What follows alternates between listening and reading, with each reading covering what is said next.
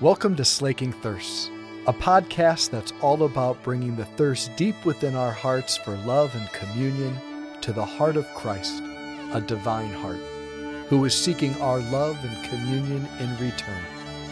The hope is that the two thirsts would meet and both thirsts would be slaked.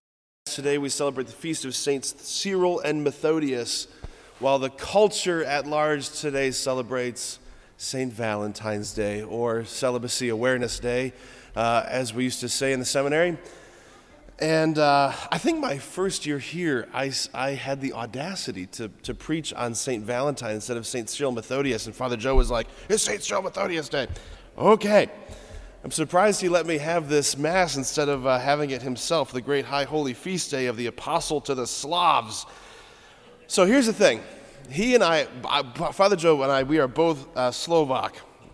I didn't really kind of grow up with an awareness of my ethnicity. My, my great grandmother on my mother's side, my great grandma Ida, she, uh, she was from Czechoslovakia. She was from there, and she emigrated here you know, the huge Eastern European emigration to the United States when that happened, uh, Ellis Island, all of that stuff.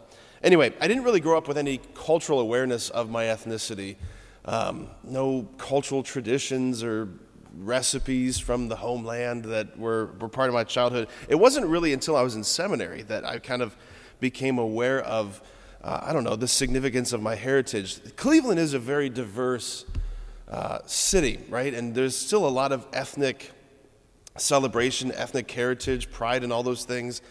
I remember it was Father Damian, uh, who all of you know, Father Damian Ference, who was my parochial vicar when I was at St. Mary's. But he came to the seminary and he was, he was always asking people, he would ask them, Where are your people from? It's a very Father Damian question. Where are your people from? And uh, it was in that context I began to appreciate, uh, you know, my Slovak heritage. In particular, I would say the food and the beer, uh, just to be totally honest.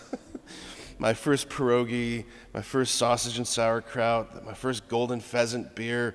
Anyway, so it's, it's a pretty astounding thing, this celebration of these two, uh, these two brothers, these two missionary brothers, that the boldness and the courage they had to bring the gospel to uh, a part of the world that just hadn't yet been equipped to hear the gospel. They translated the gospel into the language, uh, into the liturgy that would be uh, accessible for the people. I just think it's pretty astounding that the faith that I have is in some ways, you, can, you could trace it back um, through the generations back to the work of these very brave brothers. Anyway, so Cyril Methodius, pray for us. I want to turn our attention briefly to the gospel we have this morning, this encounter we have with Jesus. We see a Jesus who is, uh, he's in a, he's in a place of, of desperately wanting to be understood by those closest to him, and, and all of us can relate to that just the deep desire to be understood by the people who love us, this longing to be understood by friends and family, and the frustration that comes in when those people closest to us just don't get us. That's the Jesus we encounter in this gospel. So we realize the, the, the boys, they've forgotten to bring bread again. They, they never can fish and they, can never, they never pack enough food. But here they have one loaf of bread. Jesus says something about the leaven of the Pharisees, the leaven of Herod, and they conclude, Is he talking about us not bringing enough bread? He says, he reads their hearts and he asks them, Do you not remember when I broke the five loaves for the 5,000, how many wicker baskets full of fragments you picked up? They answered him, 12. And when I broke the seven loaves for the 4,000, how many full baskets of fragments did you pick up? They answered him, Seven. And he said to them, This is the question Do you still not understand? Understand what? This is the question. This is the question for us this morning. But almost more important than the question itself is the tone of voice. With what tone of voice do you hear Jesus asking this question? I'll speak for myself. I think up until praying with this text yesterday, the kind of tone of voice I heard in Jesus and the facial expression. That's the other piece. What, what expression is on his face? I would say up until yesterday, the tone I heard was something like, Do you still not understand? Like, seriously. Like, this is unbelievable. Like, how many times do I have to tell you? How plain do I need to make it? Like, are you really this stupid? Are you really that stubborn? Like, you seriously don't get this.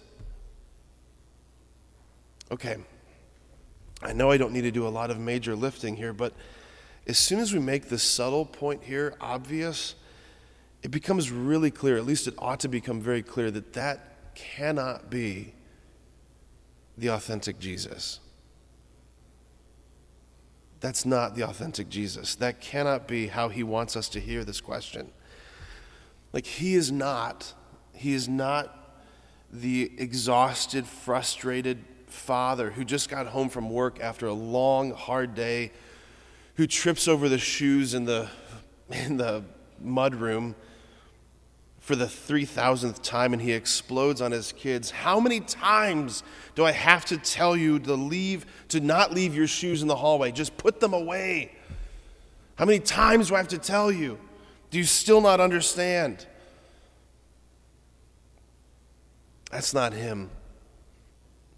So often we take our fallen, I don't know, images of fatherhood, the images we have of God the Father, that come from our parents or that come from our fallen experience of humanity, and we superimpose those onto God. And so, like, the lens through which we interpret the Lord comes through, it's filtered through the, the broken lenses of our own fallen humanity, our own fallen parents. But that's not his face, that's not his voice. Go back to St. Paul. That's not him because love is patient and love is kind and so this is the truth. Like, he is actually, he actually asks us. Like this question, do you not understand? It's not a rhetorical question, it's an actual question. He's actually asking you, do you not, do you not understand? What is it that he wonders have we grasped yet? It's this do you still not understand that I anticipate all your needs and that I plan to take care of you completely as I see best? Do you, do you not yet understand that I am your advocate? I have your best in mind, that I can take care of you completely if you let me. Do you not understand that it's not yet, like it's not up to you? It doesn't depend on you. Do you not understand that I can take five loaves and feed 5,000?